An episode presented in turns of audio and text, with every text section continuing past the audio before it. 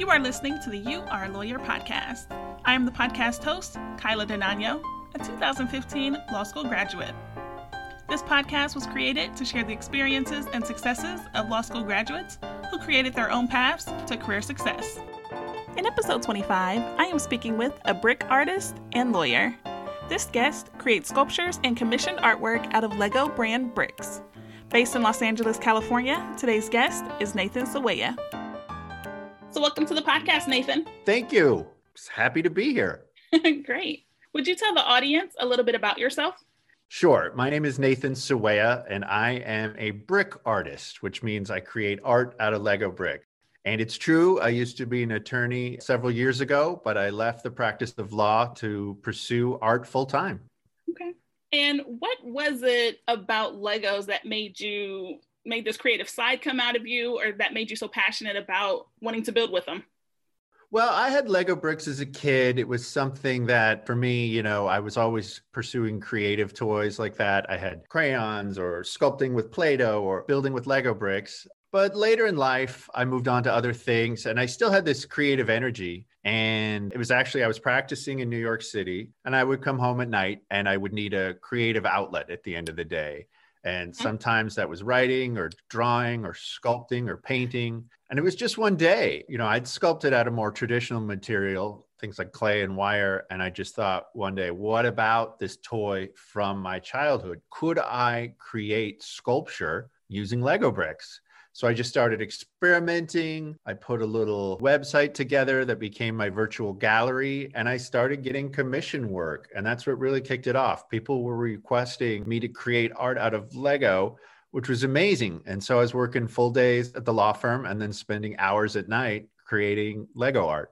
Of course, in hindsight, it sounds really simple, but was it your was it your entire legal career like the entire five years that you were coming back home and being creative? Were you creative before you even went to law school?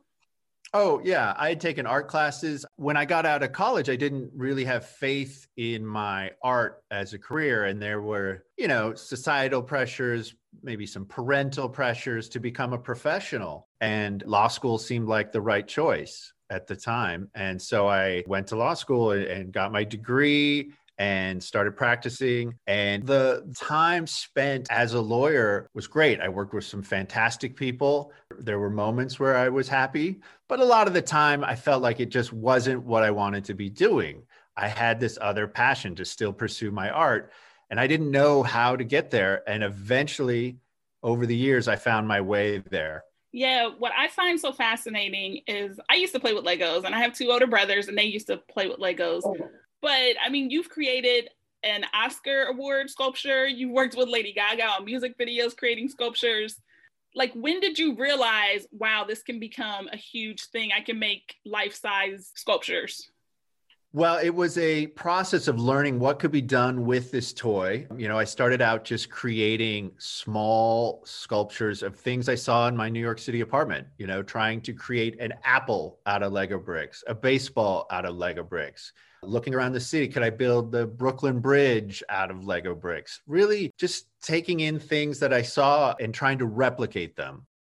And then it got to be like okay can i push that even further and create things that i'm not just seeing in real life but you know making things up and using my imagination and exploring different themes and emotions and that's when it really started to take off and i was still working as a lawyer as I said, I was taking on these commission works at night. And eventually I got to the point, it was actually my website crashed one day from too many hits. And I thought, oh, hmm. there's really something to this. And I made that choice to leave the law firm behind and become a full time artist. And it was a weird moment. It was something that, you know, my colleagues were supportive, but also kind of jealous. I think, you know, some of the partners at the firm were a little confused why I was leaving but it was what I wanted to do. And I let my license expire and just went for it. So that was one of the questions I had prepared. I always ask, do your current coworkers know that you are a lawyer? And you mentioned not so much, it wouldn't really be relevant. But there were some people that were at the law firm that actually knew that you were an artist. Yeah, there were, you know, I had close friends who were aware that I had this other passion. And to this day, they're still supportive of me leaving the law firm to pursue it. But I think there was some other folks who were kind of jealous. And I think that's something I learned about making that transition. You know, we were all lawyers together and and we all kind of were going through this this thing together like we were all in it together and then when I broke out to do something else, some people turned really negative and told me I was making a huge mistake, I was crazy, what was I doing? And part of that, maybe they were really strongly believing that I was making a mistake. But part of it, I think, was just this negativity that comes across sometimes when people are like, listen, I don't want to be left behind. So you should stay back here with me. Mm-hmm. And that's something that was surprising. But I realized that's just part of when you're pursuing something you know, and you're taking it into a new direction, people are going to feel left behind. And that's tough. And you kind of learn who your friends are when you make a move like that. Yeah, of course. I hate to say that misery loves company. It could be some of that, but like you said, it could just be jealousy that you were moving on. Yeah, a little bit. A little bit of both, I think. Yeah. So this is so cool. It's even cooler than I expected where you are now, are those just different rows and shelves of blocks that are behind you? Yeah, I'm in my art studio in Los Angeles. I work alone, so I can just be here working all the time. And behind me are rows and rows of Lego bricks. I keep about 10 million Lego bricks in my inventory at any given time. And the thinking there is that I want, you know, all the uh, all the possible colors that I could ever need in the quantities that I could need so that if I'm working on a project, I don't want to have to think about, oh, do I need to order this or do I need to order that? I have enough bricks to just start working. And yes, everything is organized. As you can see behind me, everything is organized on these shelves by shape and color so that I can just grab the bricks I need and immediately go for it. Okay. And do you only create art that's commissioned right now, or do you still do a couple of projects just for fun? Well, it's a mix. I do a lot of stuff for fun because that's really what I'm most happy about doing is creating for myself, creating, you know, something that for me has a message behind it. I do take on commission work and actually right now I'm in the middle of production on Lego Masters season 2, which Ooh. is a show I was a consulting producer on last year and i am a consulting producer on this year as well. So I do a lot of work for them that keeps me very busy right now. And then there's other projects. I have five exhibitions that generally are on tour. Lately, museums are not as open as much, so it's been a tough time. But I do keep these exhibitions on tour so that that means I'm, I'm always creating new works for them mm-hmm. as well. Which is so incredible. And thank you again for carving out time to chat with me. I love this. Um, why was it important to you to create the books that you have, especially the one, The Art of the Brick, A Life in Lego? Well, a lot of people had reached out to me and wanted to know more and more about what was behind the sculptures. What was the thinking when I was creating them? And when I do an exhibition, you know, they have little cards that say a little bit about each sculpture, but I don't get to really express everything behind it. So I took some time to write about certain works and put them just in a book form so that people could learn a little bit more of what's behind the works, learn a little bit more about me, as well as include a lot of great photography so that people can see the works who might not be able to go to the exhibitions. Okay. And do you or have you ever actually worked for Lego? Or has anyone from Lego like reached out to you and said, hey, this is great. You want to create your own collection or, you know? Yeah, so I have a I have a great business relationship with Lego mainly because I'm such a, a unique customer, right? I I buy hundreds of thousands of Lego bricks every month. Mm-hmm. And I, I, don't go to my local Target and do that. I actually email Lego directly and purchase them in bulk from them. So that access is critical for what I do. I need to be able to order hundreds of thousands all the time. So that relationship has been great. And it's a business relationship. I have a license agreement with Lego. I fly to their headquarters in Denmark every once in a while, usually once a year, to connect with them, say hi, have some meetings, whatnot. So it's a good relationship, but it is a business relationship. It's interesting. You know, a lot of people think that Lego just gives me my bricks, but I have to buy them just like everyone. And for me, it's definitely my biggest capital expense. Yeah.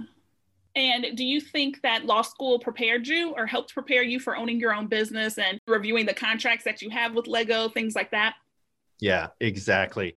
Law school is a great thing because it teaches you how to think critically, which was something that I have relied on many times. It did help prepare me for running my own business. But I think you really nailed it when you said it helps you negotiate contracts. And that was key. And it still is key because when I'm negotiating with a client about, say, a commission piece, I don't have to go to a third party and run the, the contract by someone. I have that base knowledge now where I can look at a contract, negotiate the finer points if I need to. And that has been just fantastic. It's been the way that I am able to keep the commissions rolling in as well as, you know, avoid having to pay legal fees in addition to, you know, all my other expenses of running my own business. So that's been great. Yeah. That base knowledge that you get from law school, you'll pretty much never lose it, you know, unless you're actively just trying to get rid of it that's one thing I love about law school. Absolutely. It gives you this exactly. It gives you a base knowledge that's going to help you in life and in business. And that was important. And, you know, I still rely on those skills. It also it helps you analyze risk, which any part of life, it's good to know about risk and where the risk lies and how to avoid risk if you can, or at least allocate it in different places. So, law school was an important part. A lot of people ask me about law school and do I regret wasting years there? And I'm like, no, that has made me who I am. And some of the art that I've done over the years may have been influenced by my time as a lawyer and at law school. And I think that's a good thing. Mm-hmm. What did you practice when you were in New York working as a lawyer? I was a corporate lawyer, so I was doing M and A and securities. Okay. Good times. Okay. Would you recommend law school to other people if there were any law students that were listening and were curious about it? Yeah, I think going to law school is always a good choice. I, I don't think you're going to regret getting a legal degree. Even if you don't pursue law as a career, I think that critical thinking, teaching you how to think differently than when you came into law school, is important. So, yeah, I would recommend it. I don't always recommend being a lawyer, at least not being a corporate lawyer. For me, it wasn't my passion. I, I, I wasn't happy being a lawyer, and I had to find something else to make me happy. But I think law school in general is a good choice. Yeah. And you took the bar exam in New York. Is that correct? Yeah, I took the bar exam in New York at the Javits Center. Yeah. Okay. Crazy two days. and how long have you been out in California where you are now? I've been in Los Angeles for, oh, I don't know, seven years now, six, seven years now. And I don't practice law out here. I don't have a license out here when I decided to make this choice to leave the law behind and become a full time artist, I decided to let my license expire because I didn't want that safety net. I didn't want to think, like, hmm. well, if this doesn't work out, I'll just go back to being a lawyer. I'd made that decision to leave the law and I, I wanted that to be the final decision. So I let the license expire. And that's worked out as well, I think, because it was kind of a push, you know, behind me to keep me moving forward. I think I've interviewed about 20 people so far, and I've never heard anyone intentionally let their license expire. So I like that. No safety net. Exactly. No safety net. So if you could narrow it down, which piece of art that you've created has meant the most to you? Ah, it's a good question. And it's a tough question because at this point, I've created hundreds and hundreds of works. You know, people ask, Oh, what's your favorite? And I'm like, I don't have a favorite. I put my heart and soul into each work. So how do you pick a favorite? It's like picking a favorite child. Mm-hmm. I think for me, there's a piece called Yellow. It's a it's a figure tearing its chest open and bricks are spilling out. And that's become the most iconic piece. More people contact me about that piece than any other work. And that piece for me is about, you know, opening oneself up, giving everything you got, so much so that your soul is spilling out. And in the piece, there's all these yellow bricks spilling out all over. And that really connects with people. And so that's probably what I'm best known for. Okay. So I just have one other question. Sure. So a couple years from now, you've got all this success and you've gained so much notoriety from your artwork. Do you think you would sit down and be like, okay, I want to practice again? Or do you think that you have truly found what you want to do? Mm Yeah, I think it would be tough for me to want to practice again at this point because I've really devoted myself to making a career as an artist. I really want to focus as much as possible on it. Now, your hypothetical is that maybe years from now, maybe at that point, I'm, I'm done with being an artist and what else would I want to do? I don't know if going to the law or going back to the law would be the answer for me because I tried it. I did it for years and it just wasn't for me. So I think there's something else. I'll, maybe I'll be a chef or a filmmaker. Okay. And is there anything else that you would like to share with the audience? You know, it's funny. I worked with a lot of great lawyers, and it's funny how people have gone on to do other things besides be a lawyer. Like one of my classmates at law school actually is Demetri Martin, who's gone on to be a, a very famous comedian. One of the women I worked with at the law firm is Emily Giffin, who's gone on to write, you know, many fantastic novels.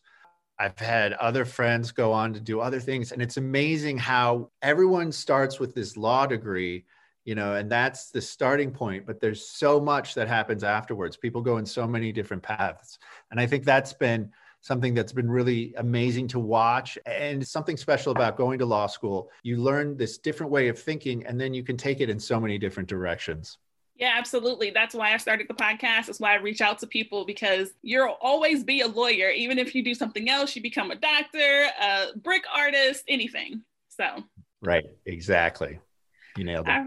Well, thank you so much, Nathan. I really appreciate this. Thanks, Kyla. This has been fun. Yeah. I'll see you Have later. a good day. Thank you for listening to You Are a Lawyer. While you are here, subscribe to the show, leave a rating, and tell a friend about this episode. New episodes are released every other Thursday.